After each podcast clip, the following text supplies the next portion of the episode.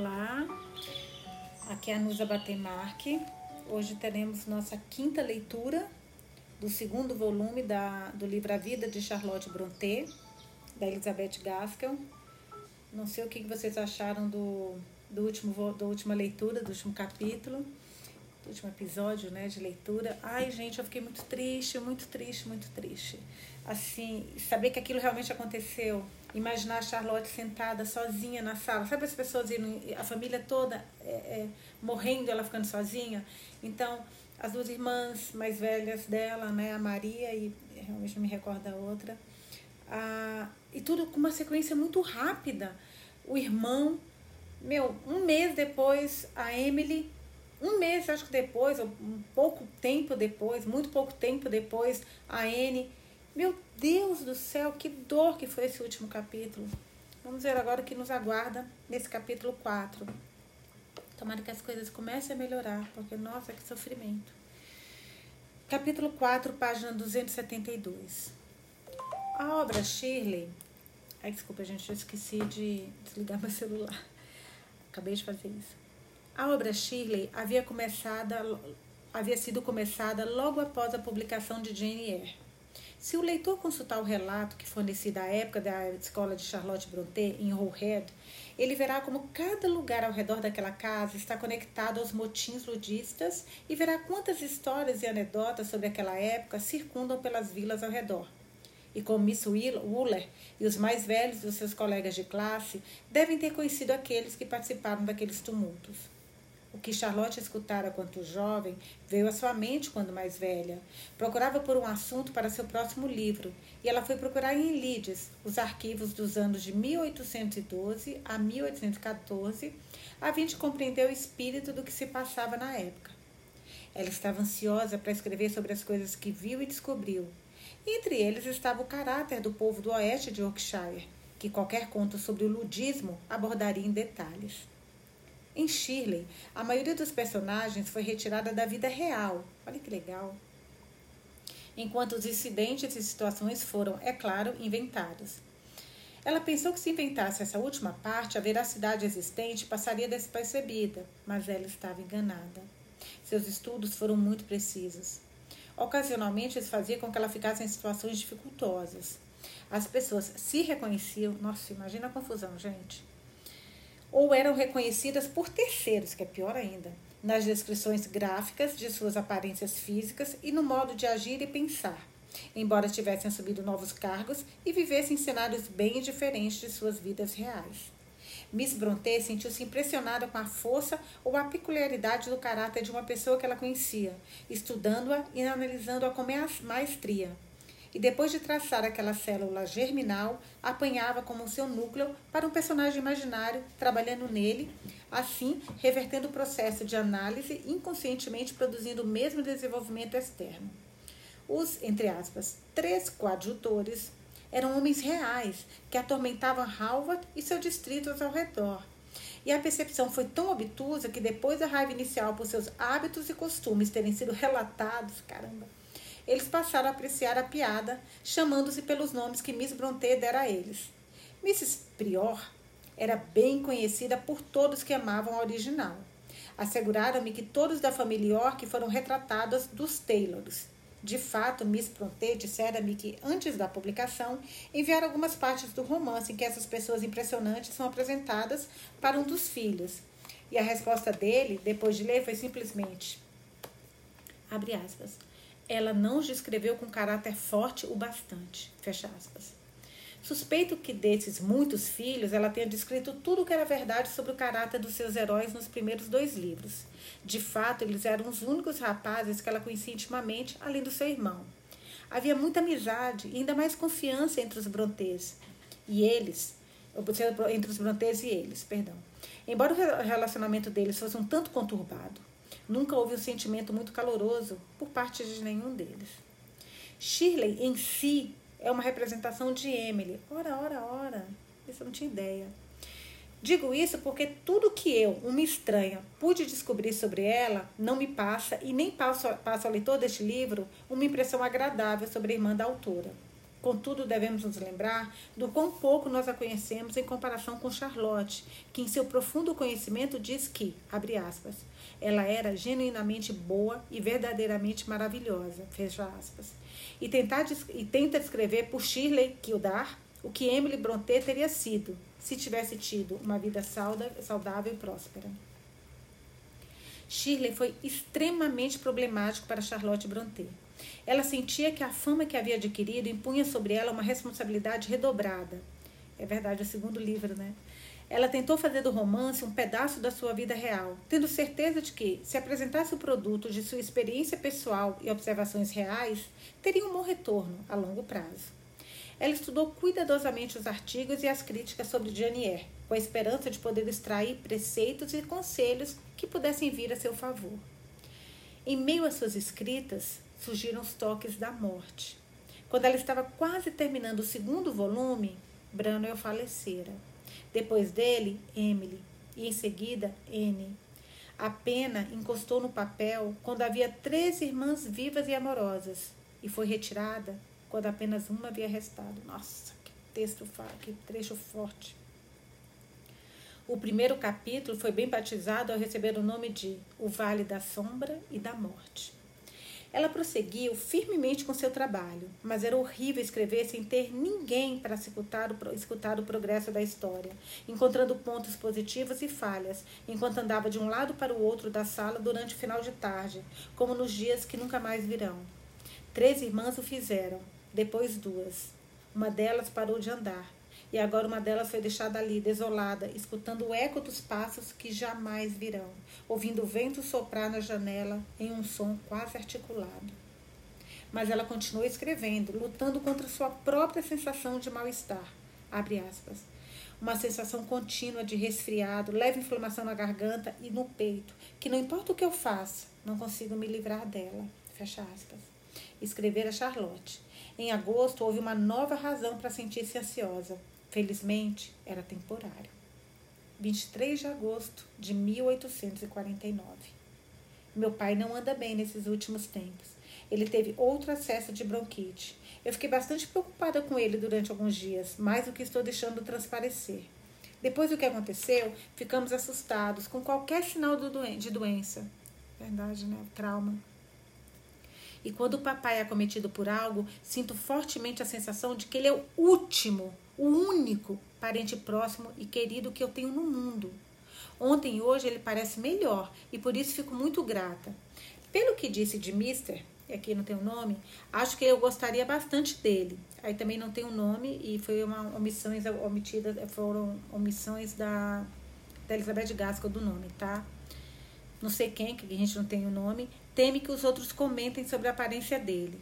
De que importa se o marido dela vai jantar com sobretudo ou um casaco qualquer, contando que ele seja digno, honesto e que a camiseta por baixo esteja limpa? Fecha aspas, fim da carta. Outra carta. Essa que eu li para vocês foi de vinte e três de agosto, agora dez de setembro de mil oitocentos e quarenta e nove. Finalmente terminei a minha obra. Enviei pelo correio destinatário. Agora diga-me, quando poderá nos visitar? Tenha em mente que se for inconveniente para você ou para qualquer outro, isso acabaria com todo o meu prazer. Mas quando for conveniente, ficarei verdadeiramente feliz em vê-la. Fico grata em poder dizer que o papai está melhor, embora não esteja forte ainda. Ele sente náuseas frequentemente. Minha gripe é muito menos preocupante. Às vezes eu nem sinto nada. Há alguns dias tive um acesso bilioso por escrever muito perto do papel, mas já passou agora. É a primeira vez que sinto isso desde que voltamos do litoral. Eu costumava ter isso todo mês antes. Fim da carta. Nova carta. treze de setembro, três dias depois daquela que eu li para vocês. treze de setembro de mil oitocentos e quarenta e nove. Se o dever e o bem-estar de terceiros... Caramba, gente, aquelas cartas ficavam... Chega rápida, né? Meu Deus do céu. Nem hoje é assim. Nem com Sedex, assim. Se o dever, que deve ter chegado no meio alguma outra carta dela. Se o dever e o bem-estar de terceiros obrigam você a ficar em casa, não posso me permitir reclamar. Ainda assim, sinto muito pelas circunstâncias não permitirem que nos encontremos agora. Eu iria à vista sem hesitar se o papai estivesse mais forte, hesitar sem se o papai estivesse mais forte. Porém, como o ânimo e a saúde dele são incertos, eu não poderia deixá-lo agora. Vamos esperar que quando nos vermos será ainda mais prazeroso por conta desta delonga. Querida Ellen, certamente há um enorme peso em seus ombros, mas quando somos capazes de suportar tais situações, isso fortalece o nosso caráter. Apenas temos que tomar o maior cuidado para não ficarmos orgulhosos demais com a nossa força, caso formos capazes de passar por isso. De fato, o orgulho seria um sinal de, um sinal de fraqueza. Se temos força, ela nunca é nossa, ela é dada a nós.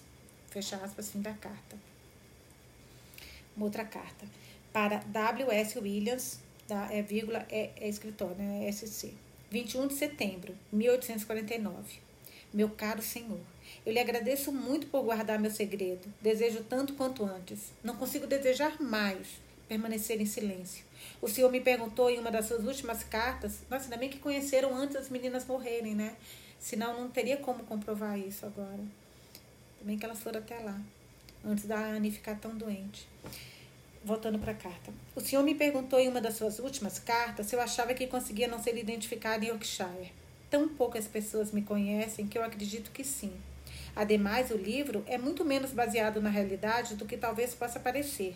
Seria difícil explicar ao senhor quão poucas experiências de vida eu tive de fato, as poucas pessoas que conheci e as poucas que me conheceram.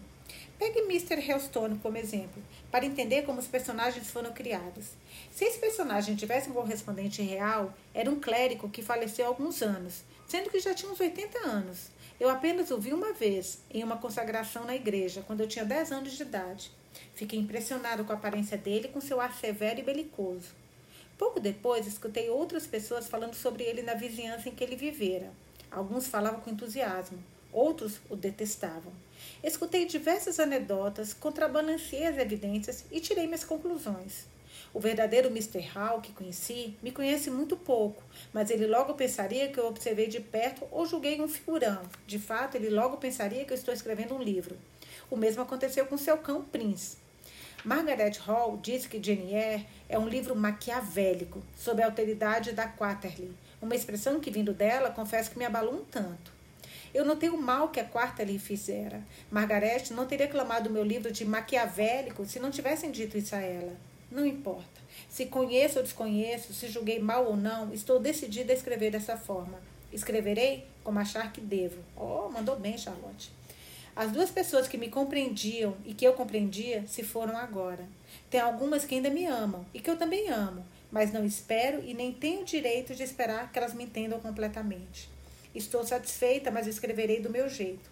Perder o que temos do mais, de mais querido no mundo produz um efeito em nosso caráter. Nossa, uma amiga minha falou isso, gente. Ela perdeu a mãe dela, ela falou, Nusa, tudo pra mim mudou. Tudo que era importante agora não é mais. Exatamente isso que ela faz, olha. Ela tá falando. Essa minha amiga falou, eu mudei o meu jeito de ser, os meus, as minhas prioridades. E ela tá falando isso. Agora, voltando pro livro, né? Perder o que temos de mais querido no mundo produz um efeito em nosso caráter. Caramba, gente, como eu queria ser amiga dela, vocês não têm noção. Da Charlotte. E passamos a procurar algo em que possamos nos apoiar. E quando encontramos, agarramos-nos a isso fortemente. A imaginação me salvou enquanto eu me afogava, há três meses. E exercitá-la tem mantido minha cabeça acima da água desde então. O resultado disso é animador agora, pois sinto que me permitiu conferir prazer aos demais. Eu agradeço a Deus por ter me dado essa habilidade. E para mim, é parte da minha religião defender este dom e beneficiar-me dele. Atenciosamente, Charlotte Brontë. Agora sim, assinado por ela. Na época em que essa carta foi escrita, Tabby e a jovem criada que a auxiliava estavam de cama e, com exceção de alguma ajuda ocasional, Miss Brontë tinha que fazer todas as tarefas da casa sozinha, assim como cuidar das inválidas e ainda ler e escrever, né, gente? A criada mais jovem estava em seu pior momento da doença, quando um grito de Tabby chamou por Charlotte da cozinha e ela encontrou a pobre senhora de oitenta anos caída no chão, ai caramba, com a cabeça embaixo da grelha da cozinha. Meu Deus. Tabby havia caído da cadeira ao tentar se levantar.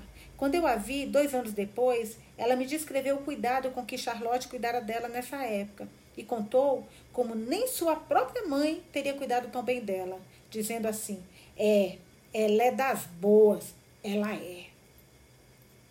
Entretanto, houve um dia em que seus nervos entraram em colapso. Foi quando ela disse, abre aspas, eu realmente tive um colapso por uns dez minutos. Ah, eu te pulei uma linha. Porque eu pulei agora, eu, sem querer, passei duas páginas. Aí eu fui começar a ler para vocês a outra. Eu falei, mas o que, que é isso? Tá sem sentido. Óbvio, né? Pulei duas páginas. Voltando. Desculpa, gente. Eu realmente tive um... Mas quem nunca, né?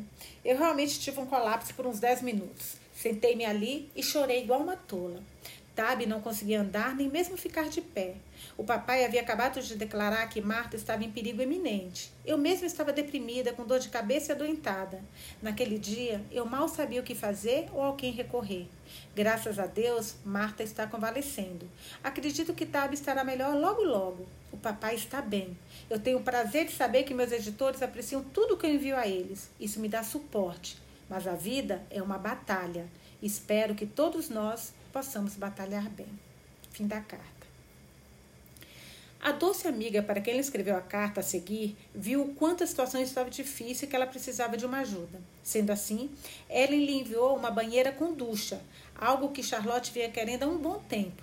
Depois de receber, ela escreveu o seguinte: vinte e oito de setembro de mil... Ai, gente, eu amo estar ali com ela nessas cartas. Amo, amo. vinte e oito de setembro de mil oitocentos e quarenta e nove. Marta já está quase curada agora e Tabby está muito melhor. Um pacote gigantesco chegou de Nilson, Leeds, ontem. Você deve estar querendo levar uma boa bronca. Esse é o agradecimento pelo seu trabalho. Quando vier a Haworth, com certeza vai ser encharcada na sua própria banheira. Eu ainda não desembalei a maldita. De sua querida C B. Fofas. Ocorreu mais um infortúnio.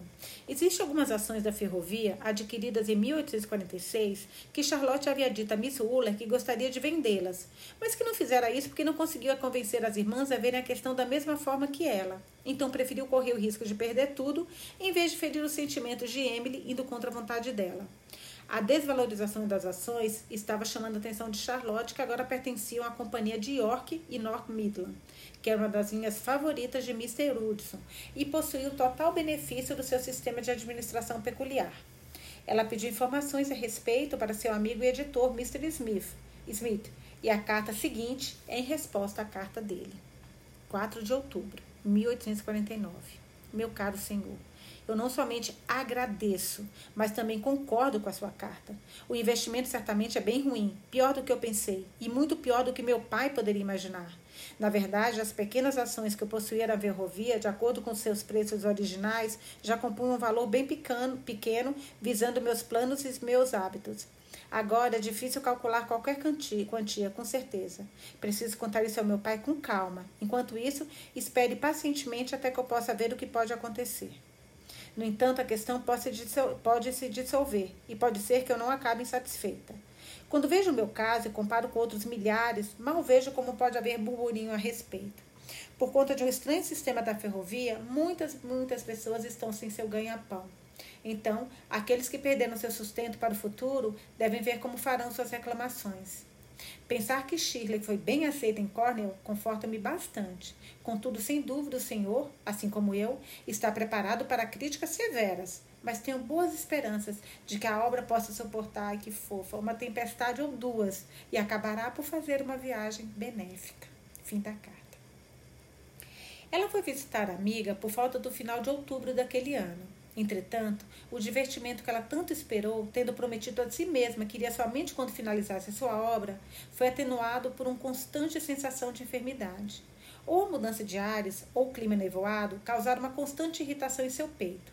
Ademais, estava ansiosa em querer saber a impressão que seu segundo trabalho causaria ao público. Por motivos óbvios, óbvios, um autor fica mais suscetível às opiniões a respeito de um livro que sucede outro que foi um grande sucesso. Qualquer que seja o valor da fama, o livro possui, e não está disposto a deixar que diminua ou se perca. Cara, que legal isso daqui, do jeito que ela escreveu. Gostei. Shirley foi publicado no dia vinte e seis de outubro. Após sua publicação, mister Lewes escreveu a Charlotte antes mesmo de ler a obra, a ler a obra dizendo que pretendia fazer uma crítica em The Edinburgh. Eles não trocavam cartas há algum tempo, e muito tinha ocorrido desde então. Para G H Lewes. primeiro de novembro de mil oitocentos e quarenta e nove. Meu caro senhor, já faz por volta de um ano e meio desde a última vez que me escreveu.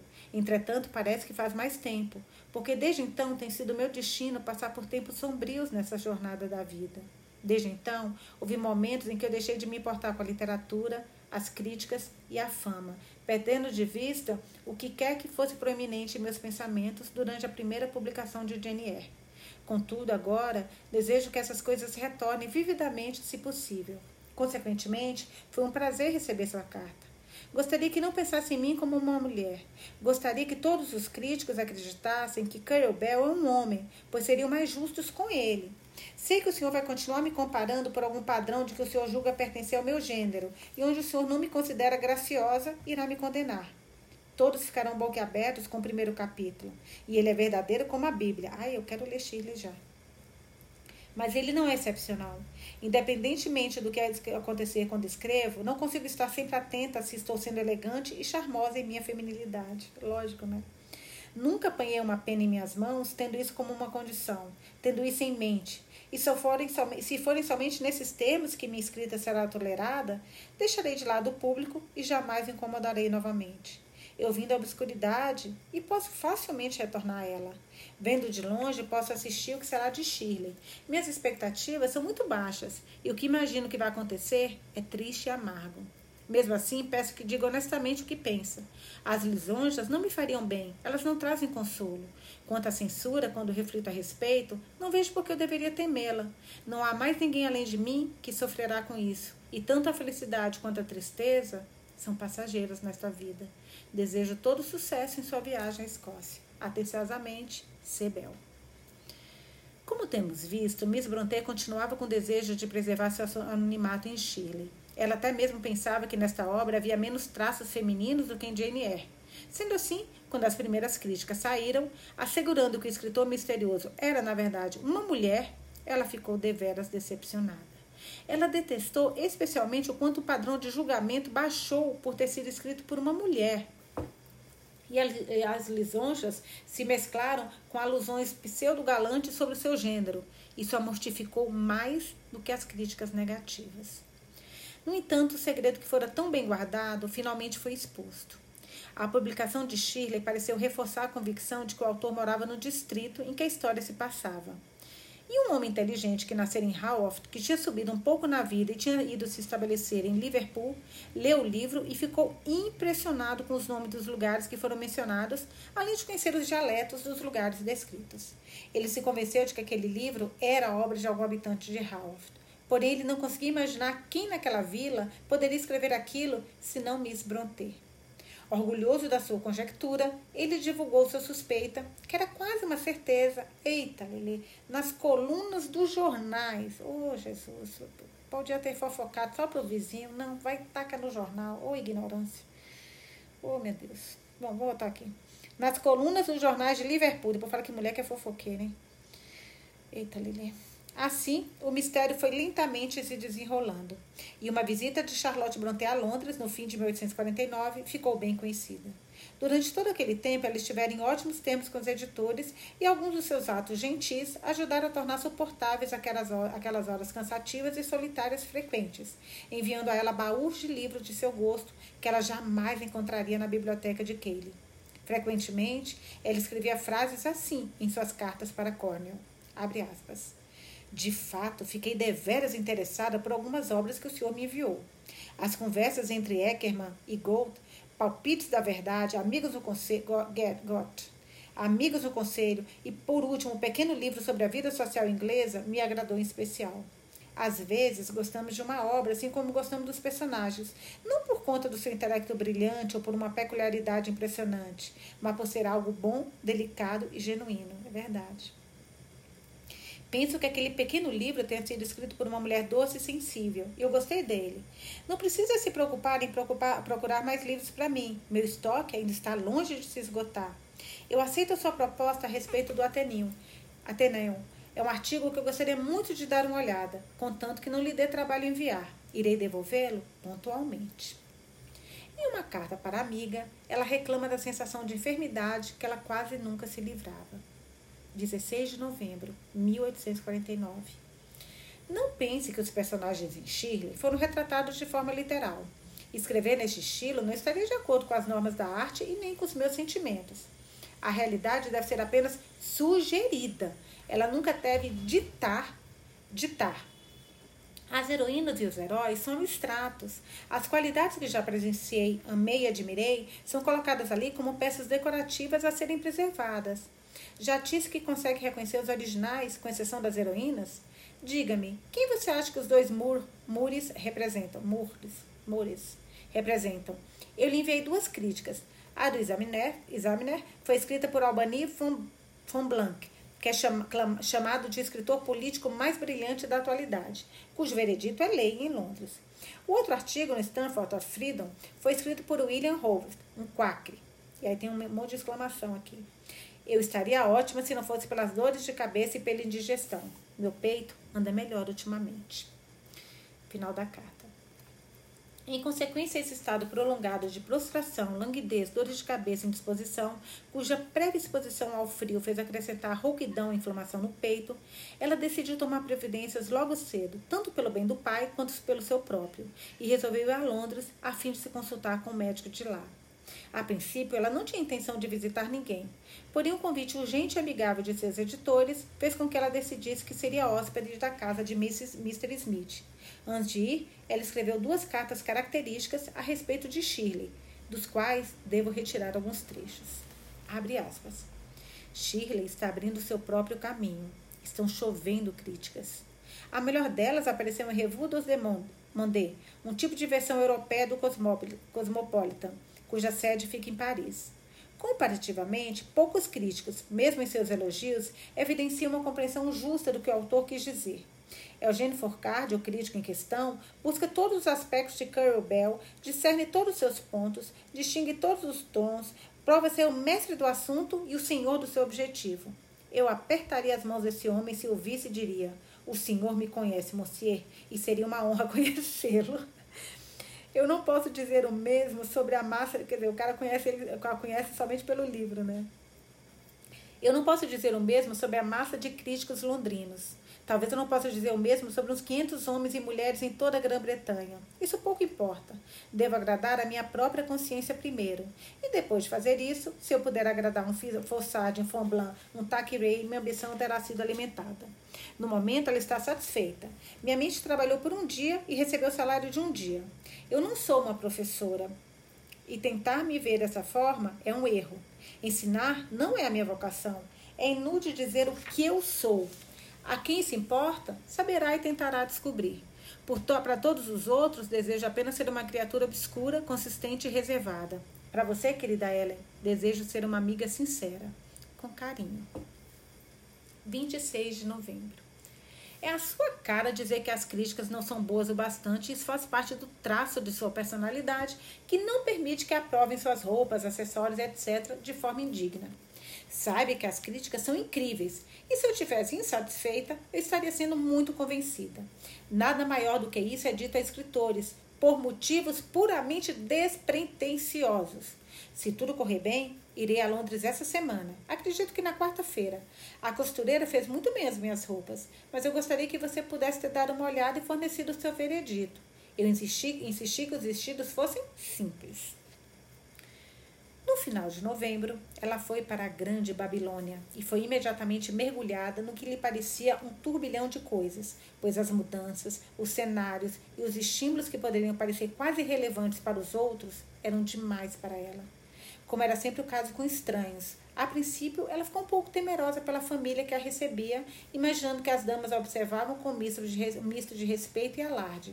Mas em poucos dias, se as damas se sentiram assim, a maneira simples, tímida e quieta de Charlotte logo dissolveu essa sensação e ela disse acreditar que eles começaram a gostar dela e que ela gostava bastante deles, pois a gentileza é poderosa na hora de conquistar um coração. Ela havia estipulado que não esperava receber muitas visitas. A vida reclusa que levara era o motivo do seu nervosismo em conhecer pessoas novas, o que durou sua vida toda. Ainda assim, ela desejava ver a aparência e os modos das pessoas cujas escritas e cartas a interessavam. Sendo assim, mister Thackeray foi convidado a conhecê-la. Porém, ela passou a maior parte da manhã fora e, em consequência disso, acabou perdendo o almoço na casa dos anfitriões. Isso fez com que ela ficasse com uma terrível dor de cabeça, porque estava acostumada a almoçar bem cedo no presbitério. Além disso, a empolgação em conhecer, ouvir e sentar ao lado de um homem que ela tanto admirava como escritor da Feira das Vaidades era demais para os seus nervos. Ela escreve depois de jantar. dez de dezembro de mil oitocentos e quarenta e nove. Quanto a ser feliz, estou exposta a cenas e circunstâncias empolgantes, mas às, às vezes sofro dores agudas, dores de cabeça, quero dizer. No momento que mister Thackeray se apresentou, eu estava fraca por falta de alimento, por não ter comido nada desde o café da manhã, em que comi bem pouco, e já eram sete da noite. Caramba! A empolgação e a exaustão não foram gentis comigo naquela noite. Não sei o que ele pensou de mim. Ela chegou a me contar sobre a dificuldade... Aqui terminou a carta, tá? Ela chegou a me contar sobre a dificuldade que teve ao conhecer mister Thackeray, em descobrir se ele falava com ela em tom de empolgação ou zombaria, e que ela acreditava ter entendido completamente errado uma pergunta feita por ele, enquanto adentrava o recinto. Ele perguntou a ela se ela havia descoberto o segredo dos cigarros deles, o que ela respondeu literalmente, e descobriu um minuto depois, pelo sorriso de diversos rostos ali, que ele fizera uma referência a uma passagem de N R Seus anfitriões ficaram felizes em mostrar Londres a ela. Em um dos dias que tinham sido designados para uma dessas excursões, saiu uma crítica severa sobre Shirley no Times. Ela tinha ouvido falar que a opinião sobre o livro sairia nele. Imaginou que houvesse algum motivo especial para seus anfitriões esconderem o artigo naquela manhã. Ela disse a eles que estava ciente do motivo pelo qual eles não deixavam ler o jornal naquela manhã.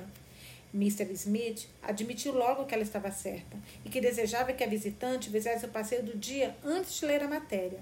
No entanto, eu também insisti, óbvio, quero ler agora. No entanto, ela insistiu tranquilamente e eles permitiram que ela lesse o jornal.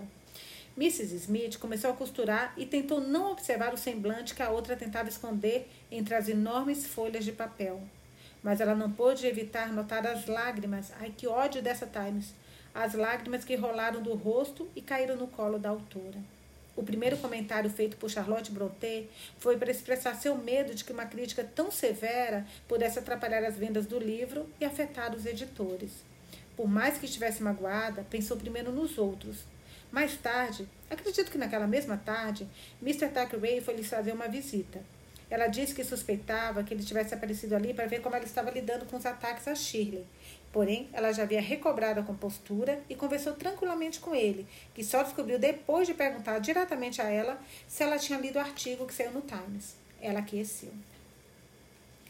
Uma das vantagens de abandonar seu pseudônimo e se admitir autora de Jane Eyre foi conhecer várias pessoas interessantes, entre elas Miss Martineau. miss Brontë havia acabado de enfiar a ela uma cópia do livro que tinha recém-publicado junto com um bilhete curioso, em que Currer Bell oferecia uma cópia de Shirley a Miss Martineau. Martinet. Martineau, Martineau, uma coisa assim, gente. Não sei ler isso aqui, não. Eu vou ler como está escrito. Martineau. Como forma de agradecimento por ter lido seus trabalhos. Ele havia sentido um prazer novo e verdadeiro ao ler Deerbrook, além de ter sido genuinamente benéfico. A carta seguia dizendo como ele via Deerbrook, etcétera. Ao receber o bilhete e a cópia de Shirley, miss Martineau respondeu com uma carta interessada na casa de um amigo, na mesma vizinhança de mister Smith. Então, quando umas ou duas semanas depois miss Brontë encontrava-se próxima à sua correspondência, ela escreveu em nome de Currer Bell para propor uma visita, que foi marcada para seis do, do domingo, dez de dezembro. Os amigos de miss Martineau convi- Martineau convidaram o desconhecido Currer Bell para tomar o chá. Imagina o susto quando chegar lá uma mulher, né? Olha lá, próxima linha. Eles não sabiam se o convidado era um homem ou uma mulher, e diversas conjecturas quanto ao gênero, idade e aparência do escritor já haviam sido feitas. De fato, miss Martineau expressara sua opinião de uma forma bastante distinta, ao começar sua carta em resposta a alguém que dizia ser um homem, que se dizia ser um homem, com querida madame. Mesmo assim, ela endereçara a Currer Bell, E S C. Cada vez que a campainha soava, todos viravam os olhos em direção à porta. Algum estranho, um cavalheiro, acredito, adentrou o recinto por um instante. Por um instante, eles imaginaram que aquele era Currer Bell, e ele era o escudeiro, de fato. Ele ficou algum tempo ali e depois partiu. A campainha soou novamente. miss Brontë foi anunciada e adentrou o recinto uma jovem de uma estatura quase infantil, vestes de luto, alinhada como uma religiosa, com seu belo cabelo sedoso e castanho. Seus olhos eram cheios de significado e seu rosto indicava que era uma pessoa de autocontrole. Ela entrou, hesitou por um instante ao ver quatro ou cinco pessoas ali, então foi direto até miss Martineau, reconhecendo-a de uma maneira intuitiva e, com seus bons modos e gentileza, logo se misturou à família sentada em volta da mesa do chá. e antes de partir, contou a eles de uma maneira simples e comovente sobre suas perdas e sua solidão, e uma base foi fundada para sua relação de intimidade com Miss Martineau. Depois de discutir um pouco a respeito e estipularem que ela não seria apresentada a ninguém de modo especial, alguns cavalheiros foram convidados por mister Smith para conhecerem o jantar, um dia antes dela partir. Em uma ocasião como aquela, seu lugar deveria ser na cabeceira da mesa, ao lado do seu anfitrião, e os lugares das pessoas que se sentariam ao lado dela foram organizados de acordo. Entretanto, ao adentrar na sala de jantar, ela correu e se sentou ao lado da dona da casa, ansiosa para se proteger, próximo a alguém do mesmo gênero que ela. Essa pequena atitude era advinda do desejo de uma mulher de buscar proteção, quando nenhum dever moral estava envolvido para assegurar sua independência, o que fez com que ela escrevesse o seguinte, por volta desta época. Missus, e aqui tem uma nota, a, a, a autora não escreveu, não colocou quem era essa pessoa, tá? Mas tem uma nota aqui da tradutora, que eu vou ler para vocês. Muito provavelmente, aqui ela estava se referindo à mãe do seu editor, George Smith. Esse personagem foi tão importante na vida de Charlotte Brontë que ganhou um ótimo papel em seu autobiográfico Villette, o charmoso, bonito e bom caráter doutor John, assim como a mãe de mister Smith, que em Villette tornou-se a madrinha de Lucy Snowe, Lady Bretton. Isso não foi acaso.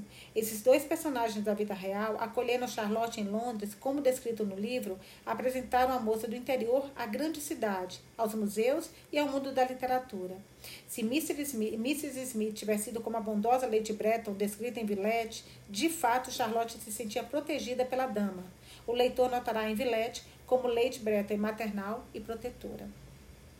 Então, aqui, voltando para a leitura, Miss, que a Elizabeth Gaskell não colocou o nome, mas provavelmente é a Miss é, Bretton, né? Hum, deixa eu ver o nome. A Miss, a mãe do George, a mãe do mister Smith. Miss Smith, mãe do George Smith, que era o editor dela. É missus, não sei quem, essa mulher, a mãe, observa-me de perto quando estamos cercados de estranhas. Ela nunca tira os olhos de mim. Eu gosto dos seus cuidados. Sinto-me protegida. Ele escreveu a respeito desse jantar em particular para uma antiga colega da classe de Bruxelas, cuja amizade havia sido retomada durante sua visita a Londres. Aqui ela refere-se a Laetitia Wheelwright, que já apareceu antes, que estudou com a Anne, se não me engano, né? Então, a carta que ela escreveu para Laetitia. Depois que a deixei, a tarde passou melhor do que esperado. Graças ao meu almoço reforçado e uma animadora xícara de café, fui capaz de esperar até o jantar das oito com absoluta paciência e suportar sua duração corajosamente. E também não fiquei muito exausta para conversar, o que me deixou bastante grata, pois caso contrário, sei que meus anfitriões gentis teriam ficado muito decepcionados. Havia apenas sete cavalheiros no jantar, além de mister Smith, mas entre eles, cinco eram críticos. Homens mais temidos no mundo das letras do que você pode imaginar. Eu não sabia qual tinha sido o efeito da presença e da conversa deles, até que eles foram embora e a reação teve início. Quando me retirei para os meus aposentos, eu queria dormir, mas meus esforços foram em vão. Eu não conseguia fechar os olhos. A noite se passou e, chegada a manhã, eu não tive um minuto de sono. Eu estava tão exausta quando cheguei a Derby que fui obrigada a passar a noite lá novamente. Fim dessa carta, agora uma nova carta, dezessete de dezembro. Aqui estou eu, em Haworth novamente. Sinto como se eu tivesse saído de um turbilhão de emoções. Não que a agitação e os estímulos sejam grande coisa para quem quer estar acostumado com a sociedade e as mudanças, mas foram bem marcantes para mim. Frequentemente, minha força e meu ânimo se provaram insuficientes para suportar as demandas dos passeios. Eu costumava aguentar o máximo que eu podia, porque eu percebia que mister Smith sentia-se perturbado quando eu demonstrava. Ele sempre achava que havia... eu que algo havia sido dito ou feito para que eu me irritasse. Algo que não aconteceu nenhuma vez, porque apenas conheci pessoas perfeitamente educadas, mesmo aquelas de caráter antagonista. Homens que fizeram seu melhor ou pior para me descrever. Eu expliquei para ele várias e várias vezes que meu silêncio ocasional se dava por uma falta de capacidade de falar, nunca por uma falta de vontade. A mente de Thackeray é como a de um titã. A presença e a habilidade dele me impressionaram profundamente no sentido intelectual. Eu não o vejo como um homem. Todos os outros são seus subordinados. Eu estimo alguns deles e acredito que respeito a todos. É claro que não sei o que pensaram de mim, mas acredito que a maioria espera que eu tenha um caráter mais marcante e excêntrico. Acredito que eles queriam poder admirar mais, culpabilizar mais. Senti-me bem tranquila na presença de todos, menos de Thackeray. Senti-me terrivelmente estúpida na presença dele. Da Figueira das Vaidades, do autor. Ela retornou para sua casa silente para os seus silenciosos deveres diários. O pai possuía um grande senso heróico e idolatrava essas coisas, o suficiente para sentir o verdadeiro prazer nas histórias sobre o que a filha viu e ouviu. Em uma de suas idas a Londres, ele pediu para que, se fosse possível, ver a armadura do príncipe Alberto. Não estou ciente se ela foi capaz de fazê-lo, mas ela visitou um ou dois dos grandes museus nacionais de armaduras, para que pudesse descrever a dureza de aço e as espadas cintilantes para o pai, cuja imaginação se impressionava fortemente com esse tipo de coisas.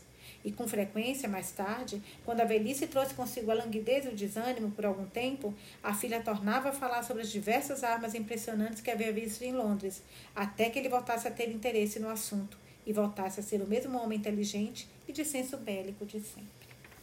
Fim do capítulo quatro, vamos agora para o capítulo cinco, na página duzentos e oitenta e quatro. Sua vida em Haworth era tão monótona que o evento do dia era quando o carteiro passava.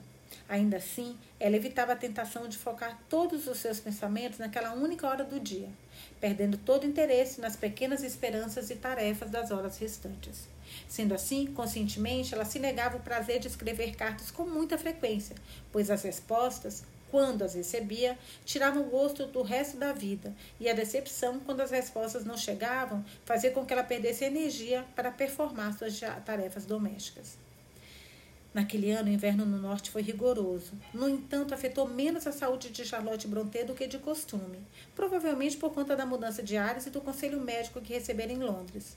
Provavelmente também porque sua amiga fora lhe fazer uma visita, obrigando a notar alguns dos seus sintomas físicos que estava tão pronta para ignorar por não querer ser acometida pelo medo de infectar o pai. Mas ela mal podia evitar ficar deprimida, visando que o aniversário da morte de Emily se aproximava, e todas as lembranças conectadas ao evento eram dolorosas. Ainda assim, não havia outros eventos para atrair sua atenção e evitar que aquilo a cometesse demais. Nessa época e muitas outras, encontra alusões em suas cartas sobre o consolo que encontrava nos livros que lhes eram enviados de Cornwall. Abre aspas. Às vezes eu me pergunto se conseguiria passar por isso sem eles. É... Leitura, terapia, né, gente? A terapia dos livros, como, como nos, nos anima, como nos salva. Aqui está mais uma prova. Eu, olha que lindo isso. Eu recorro a eles como se fossem amigos. Eles encurtam e animam muitas horas que outrora poderiam parecer longas e tristes demais. Caraca, gente, coisa linda. E mesmo quando minha visão está cansada e não consigo continuar lendo, é agradável vê-los na estante ou sobre a mesa. Ai, como eu te entendo, meu Deus. Eu ainda tenho muitos, meu estoque ainda está longe de se esgotar. Outros amigos me enviaram alguns livros recentemente. Eu tive muito prazer em ler Vida Oriental, de Harriet Martineau, Martineau, e fiquei profundamente interessada no trabalho de Newman sobre a alma. Você leu essa obra? É audaciosa, pode ser mal interpretada, mas é pura e edificante. Eu não gostei de Nêmesis da Fé de Freud. Achei Freud. Achei muito mórbido. Ainda assim, podemos encontrar toques de verdade em suas páginas. Fim dessa carta.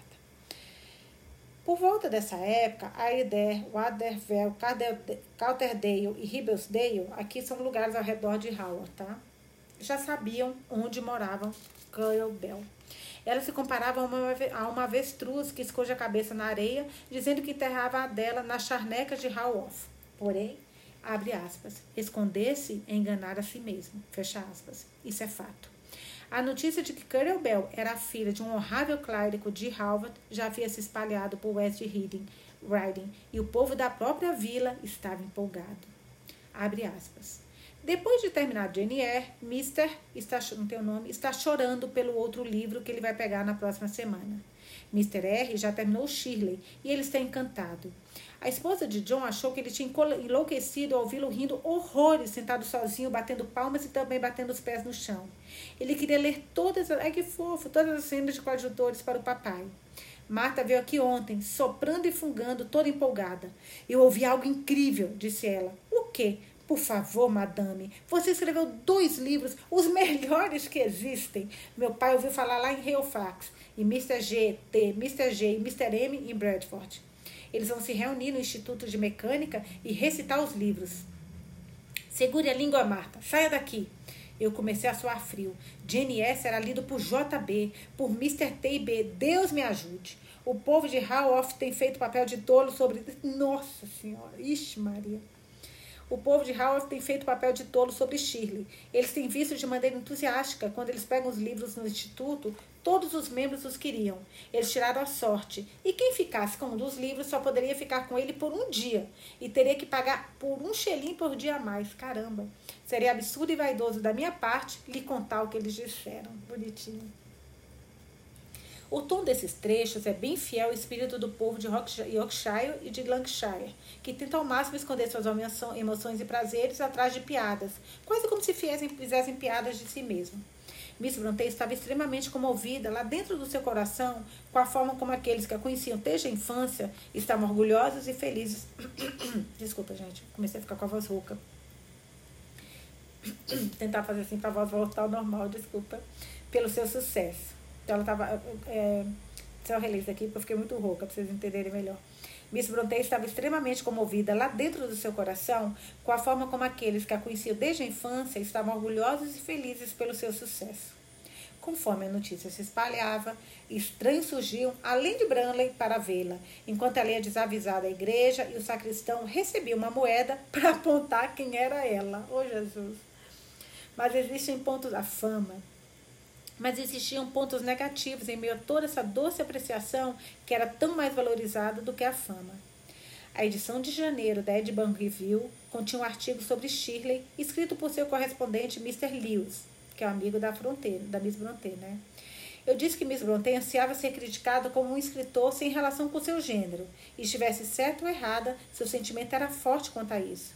Agora, naquela crítica sobre Shirley, as duas primeiras páginas corriam assim: igualdade intelectual dos sexos, literatura feminina, e durante todo o artigo, o fato de que a autora era uma mulher jamais foi esquecido. Alguns dias depois que a crítica saiu, mister Lewes recebeu o seguinte bilhete, um tanto no estilo de Anne, condessa de Pembroke, Dorset e Montgomery, para G E H Lewes. Eu posso estar de guarda alta com relação aos meus inimigos, mas Deus me livre dos meus amigos. Currer Bell. Caraca, adorei. Como é que é? Eu posso estar de guarda alta com relação aos meus inimigos, mas Deus me livre dos meus amigos. Amei. Em alguma carta, contendo suas explicações sobre as cartas dela para ele, que mister Lewes fizeram o favor de me entregar, ele diz, abre aspas, vendo que ela não estava sendo racional por estar zangada, eu escrevi protestando suas reclamações contra a severidade e honestidade da crítica, que certamente demonstrava uma real admiração e uma amizade verdadeira, e mesmo por baixo das objeções, era possível identificar a voz de um amigo. Fecha aspas. A seguinte carta foi sua resposta. Para G H Lewes. Nossa, estou curiosa. dezenove de janeiro de mil oitocentos e cinquenta. Meu caro senhor, direi o motivo de eu ter ficado tão magoado com a crítica no Edinburgh. Não foi pela sua crítica ter sido exagerada ou por ter escrito algo que às vezes severamente, não pelos elo... algo às vezes severamente, não pelos elogios terem sido escassos, pois de fato acredito que o senhor me elogiou o suficiente, mas porque depois de eu ter dito que eu ansiava tanto que os críticos julgassem meu trabalho como autor, não por ser uma mulher, o senhor lidou com a questão do gênero de maneira dura e até cruel. Posso dizer que não fez por mal, e talvez não compreenda agora o porquê de eu ter ficado tão aflita por algo que o senhor talvez julgue uma trivialidade, mas de fato fiquei magoada, indignada também. Teve uma ou duas passagens que o senhor fez mal em escrever. No entanto, não direi nada de mal contra o senhor. Eu o conheço. Sei que não é mal ou indelicado, embora seja capaz de atacar terrivelmente os sentimentos temerosos de alguém quando não consegue simpatizar. Imagino que seja entusiasmado e implacável, assim como sagaz e descuidado. O senhor sabe e consegue descobrir muitas coisas, mas tem tanta pressa em contar a história que nunca se permite um tempo para pensar em como sua eloquência descuidada pode afetar os outros. E mais, se soubesse o quanto os afeta, não se importaria muito.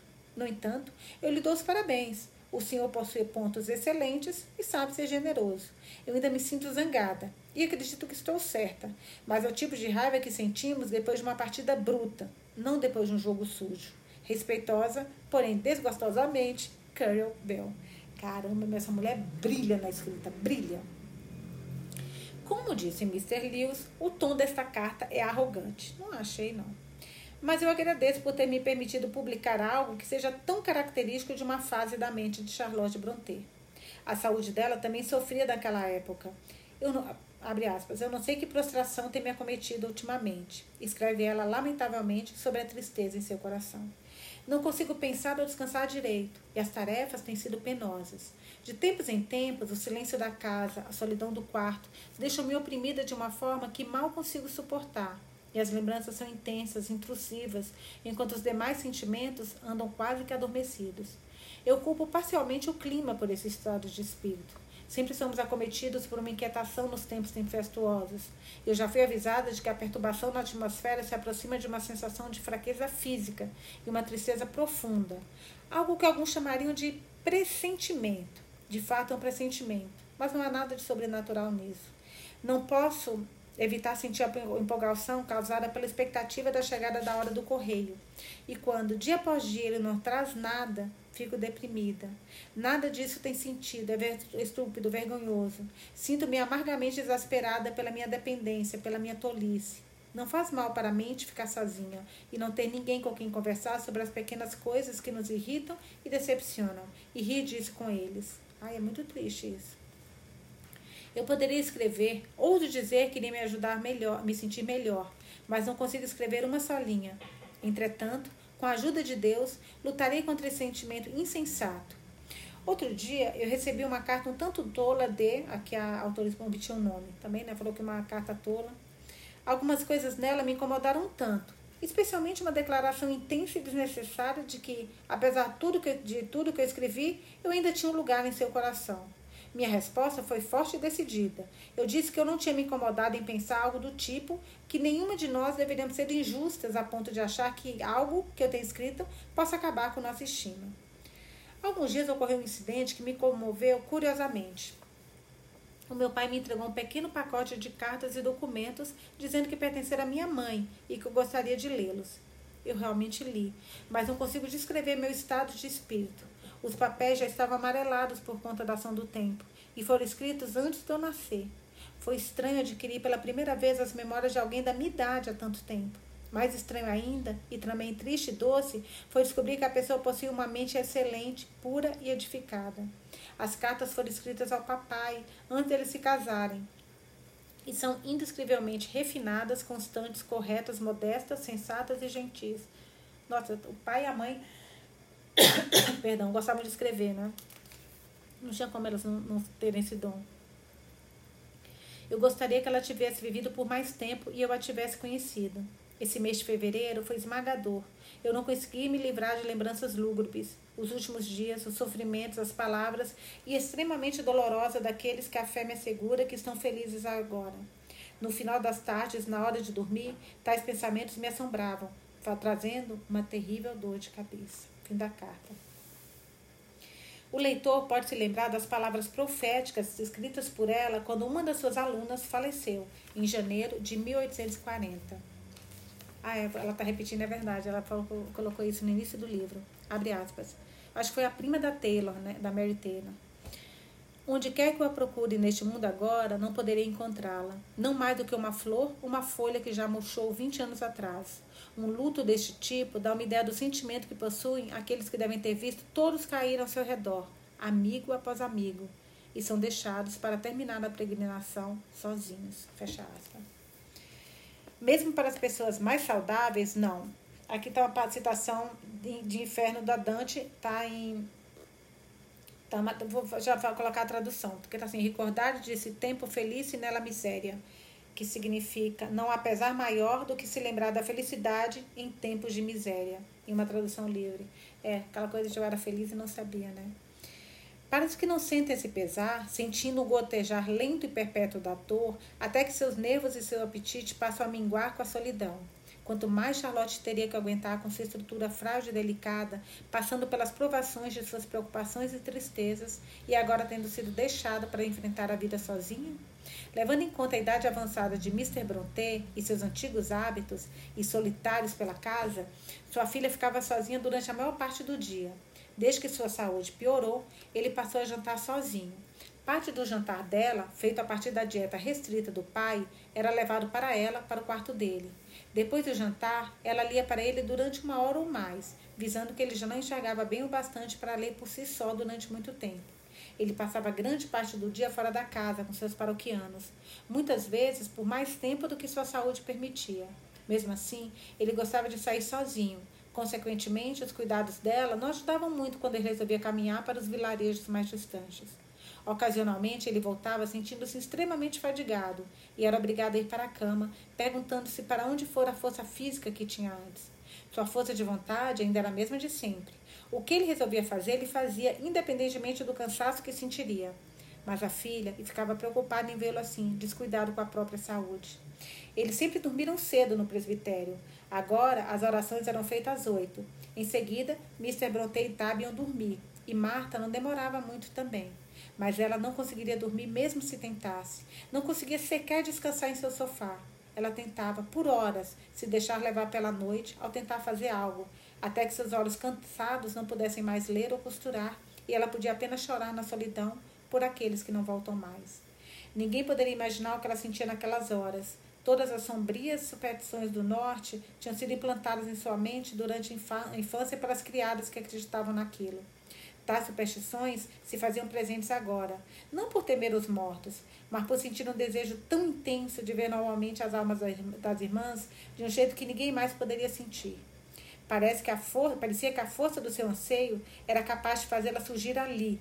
Nas noites ventosas, choros, soluços e prantos pareciam circundar a casa, como se suas amadas irmãs tentassem alcançá-la. Certa vez, alguém estava conversando com ela em minha presença e contestou aquela parte em Jane Eyre em que a voz de Rochester, Rochester tenta chamá-la em um momento de crise, mesmo ela estando a quilômetros e quilômetros de distância. Eu não sei a que incidente miss Brontë pensou ao responder, em voz baixa, puxando o ar. Mas é verdade, isso realmente aconteceu. Aqui tem uma nota da editora, tá? Que eu vou ler para vocês. Quando Gaskell perguntou a Charlotte sobre o episódio místico entre Jane Eyre e Rochester, ele chamando Jane através de centenas de quilômetros, ela insistiu que era verdade, que realmente aconteceu. Estranhamente, existe uma carta escrita na década de mil oitocentos e oitenta de Constantin Escher para outro ex-aluno, Mosman, que pode lançar alguma luz sobre essa afirmação, na qual ele sugere que ele e Mosman podiam manter contato usando apenas essa forma de emoção, a telepatia que Rochester se comunicou com Jane. A comunicação entre dois corações distantes, instantâneos, sem papel, sem caneta ou palavras ao mensageiro. Se Constantin Escher sugeriu algo assim a Charlotte muito anos antes, levando a pensar que uma conexão telepática realmente aconteceu, ou se ele estava respondendo ao romance mundialmente famoso, é impossível dizer. O jogo entre a arte e a vida é muito entrelaçado.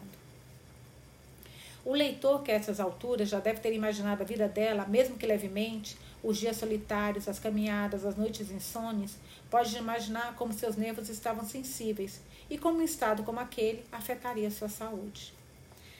Por volta dessa época, diversas pessoas começaram a visitar Haworth curiosos para conhecer os cenários descritos em Shirley, o que não era ruim para miss Brontë se pudessem desenvolver uma simpatia maior pela autora do que a mera curiosidade, fazendo com que desejassem saber se podiam ajudar ou animar alguém que sofrera tão profundamente. Gente, tá cinquenta e oito minutos lá, não vou conseguir acabar o capítulo hoje, volta pouquinho, mas amanhã eu volto e termino para vocês, tá? Nós estamos na página duzentos e oitenta e nove do capítulo cinco. Amanhã eu volto com mais um pouco de, da biografia de Charlotte Brontë. Espero que vocês estejam gostando. Beijos e até amanhã.